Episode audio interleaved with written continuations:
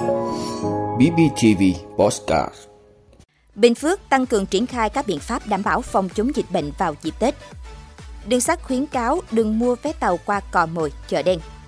Từ ngày 1 tháng 1 năm 2023, nhận thẻ bảo hiểm y tế hộ người thân không cần mang theo sổ hộ khẩu. Lương bình quân người lao động năm 2022 là 8,25 triệu đồng một tháng. Ông Benjamin Netanyahu tuyên thệ nhậm chức Thủ tướng Israel. Đó là những thông tin sẽ có trong 5 phút tối nay ngày 30 tháng 12 của BBTV. Mời quý vị cùng theo dõi.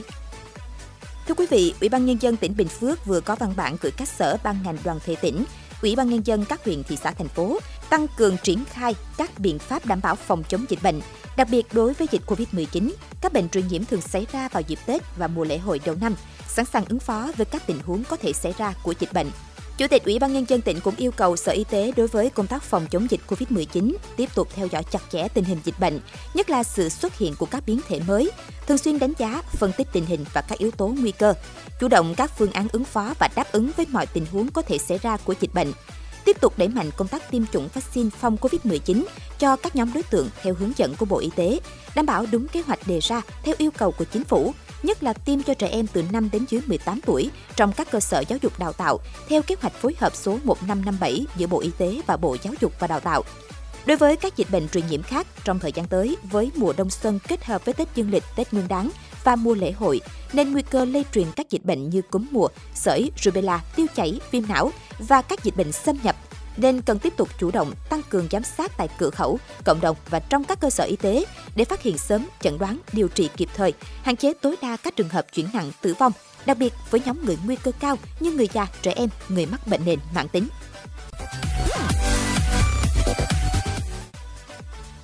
Thưa quý vị, công ty cổ phần vận tải đường sắt Sài Gòn thông tin về tình hình đi lại trong dịp Tết Quý Mão 2023. Nhằm đảm bảo an ninh an toàn trong công tác phục vụ người dân về quê ăn Tết, ngành đường sắt sẽ tổ chức kiểm soát thẻ lên tàu và giấy tờ tùy thân của khách tại cửa vào ga và cửa toa tàu. Khách có thông tin cá nhân trùng khớp với thông tin trên thẻ lên tàu mới được vào ga đi tàu. Theo công ty cổ phần vận tải đường sắt Sài Gòn, đến thời điểm này, vé tàu Tết còn khoảng 40.000 chỗ. Cụ thể, giai đoạn trước Tết, chiều từ thành phố Hồ Chí Minh đi Hà Nội còn khoảng 8.000 chỗ. Trong đó, vé đến Phan Thiết, Nha Trang còn vé tất cả các ngày. Vé đến các ga khác từ Tuyên Hòa đến Hà Nội còn vào các ngày 12 tháng 1 năm 2023 trở về trước và ngày 20, 21 tháng 1. Các ngày cao điểm từ ngày 13 tháng 1 đến 19 tháng 1 chủ yếu còn ghế phụ. Giai đoạn sau Tết chiều từ Hà Nội đi thành phố Hồ Chí Minh còn khoảng 32.000 chỗ, chủ yếu vé đi tàu từ ngày 22 đến ngày 26 tháng 1 và từ ngày 29 tháng 1 đến ngày 5 tháng 2 năm 2023, nhằm ngày mùng 1 đến mùng 5 và từ ngày 8 đến ngày 15 tháng Giêng năm Quý Mão. Để đảm bảo quyền lợi trong việc mua vé đi tàu, ngành đường sắt khuyến cáo khách không mua vé qua các đối tượng trung gian, cò mồi, chợ đen, mạo danh nhân viên đường sắt để tránh mua phải vé giả, vé không đúng thông tin, vé bị cạo sửa giá vé, ngày đi tàu không có giá trị đi tàu. Hành khách chỉ mua vé qua website của ngành đường sắt dsvn.vn, vé tàu.com.vn, mua trực tiếp tại các cửa bán vé của các ga hoặc tại các đại lý bán vé của ngành đường sắt, mua qua các ứng dụng điện tử. Khi mua vé và đi tàu, hành khách cần mang theo giấy tờ tùy thân được pháp luật công nhận bản chính và có thông tin trung khớp với thẻ lên tàu.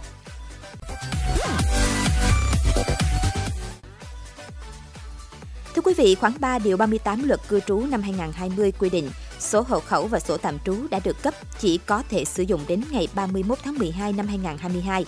Từ ngày 1 tháng 1 năm 2023 trở đi, hai loại sổ này không còn giá trị sử dụng. Theo đó, Chính phủ đã ban hành Nghị định 104 điều chỉnh một số thủ tục liên quan đến bảo hiểm y tế sau khi bỏ sổ hộ khẩu. Cụ thể, tại mục 4, phần hướng dẫn của mẫu số 4 ban hành kèm theo Nghị định 146, Nghị định 104 đã bỏ cụm từ bán sao sổ hộ khẩu trong số các giấy tờ mà người đi nhận kết quả thay phải xuất trình nhằm chứng minh quan hệ là nhân thân hoặc giám hộ đối với người được cấp thẻ bảo hiểm y tế. Như vậy, trường hợp người thân hoặc người giám hộ đi nhận kết quả thay thì phải xuất trình giấy hẹn, chứng minh nhân dân, căn cước công dân, giấy tờ chứng minh quan hệ thân nhân gồm bản sao giấy khai sinh hoặc giấy chứng sinh hoặc giấy kết hôn hoặc giấy xác nhận cư trú hoặc giấy thông báo số định danh cá nhân và thông tin công dân trong cơ sở dữ liệu quốc gia về dân cư hoặc quyết định công nhận việc giám hộ.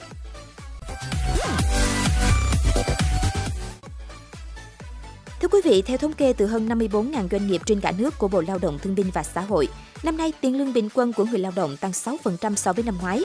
Công ty một thành viên do nhà nước nắm giữ 100% vốn điều lệ, có mức lương bình quân cao nhất với 9,52 triệu đồng một tháng. Tiếp đến là doanh nghiệp có vốn đầu tư nước ngoài là 8,47 triệu đồng một tháng, doanh nghiệp dân doanh là 8,02 triệu đồng một tháng. Bộ Lao động Thương binh và Xã hội cũng cho biết năm nay Tết Dương lịch và Tết âm lịch khá gần nhau nên các doanh nghiệp tập trung chủ yếu vào thưởng Tết âm lịch, dẫn đến tiền thưởng Tết Dương lịch giảm bằng 91% so với thưởng dịp Tết Dương lịch 2022, bình quân là 1,24 triệu đồng một người.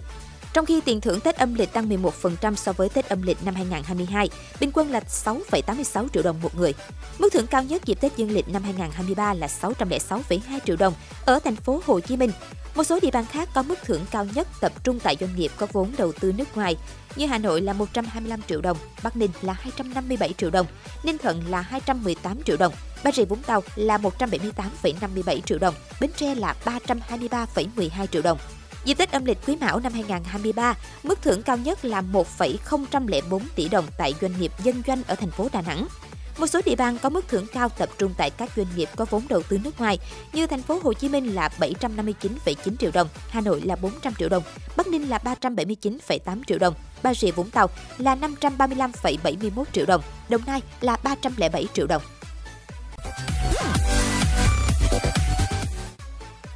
Thưa quý vị, ông Benjamin Netanyahu đã tuyên thệ nhậm chức thủ tướng của Israel sau khi quốc hội nước này phê duyệt chính phủ mới của ông.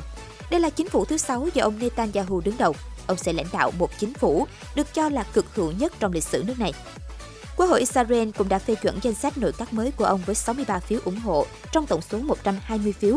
Ông Netanyahu đã công bố ba nhiệm vụ cơ bản của chính phủ mới, đó là ngăn chặn chương trình hạt nhân của Iran, phát triển cơ sở hạ tầng và khôi phục an ninh và quản trị nội bộ. Trong đó, tân Thủ tướng Israel lưu ý rằng nhiệm vụ đầu tiên của chính phủ sẽ là ngăn chặn nỗ lực phát triển vũ khí hạt nhân của Iran. Thủ tướng Netanyahu cũng tuyên bố sẽ ký thêm nhiều thỏa thuận hòa bình với các nước Ả Rập trong thời gian tới. Kết quả bầu cử hôm 1 tháng 11 vừa qua đã mang lại cho phe cánh hữu của ông Netanyahu tổng cộng 64 trên 120 ghế trong Quốc hội Israel, vượt mức quá bán cần thiết để đứng ra thành lập chính phủ. Chính phủ liên minh cực hữu của ông Netanyahu được thành lập chỉ vài giờ trước khi hết thời hạn chót cho việc hình thành chính phủ. Vị đã luôn ủng hộ các chương trình của Đài Phát thanh truyền hình và báo Bình Phước. Nếu có nhu cầu đăng thông tin quảng cáo ra vặt, quý khách hàng vui lòng liên hệ phòng dịch vụ quảng cáo phát hành số điện thoại 02713 887065. BBTV, vì bạn, mỗi ngày.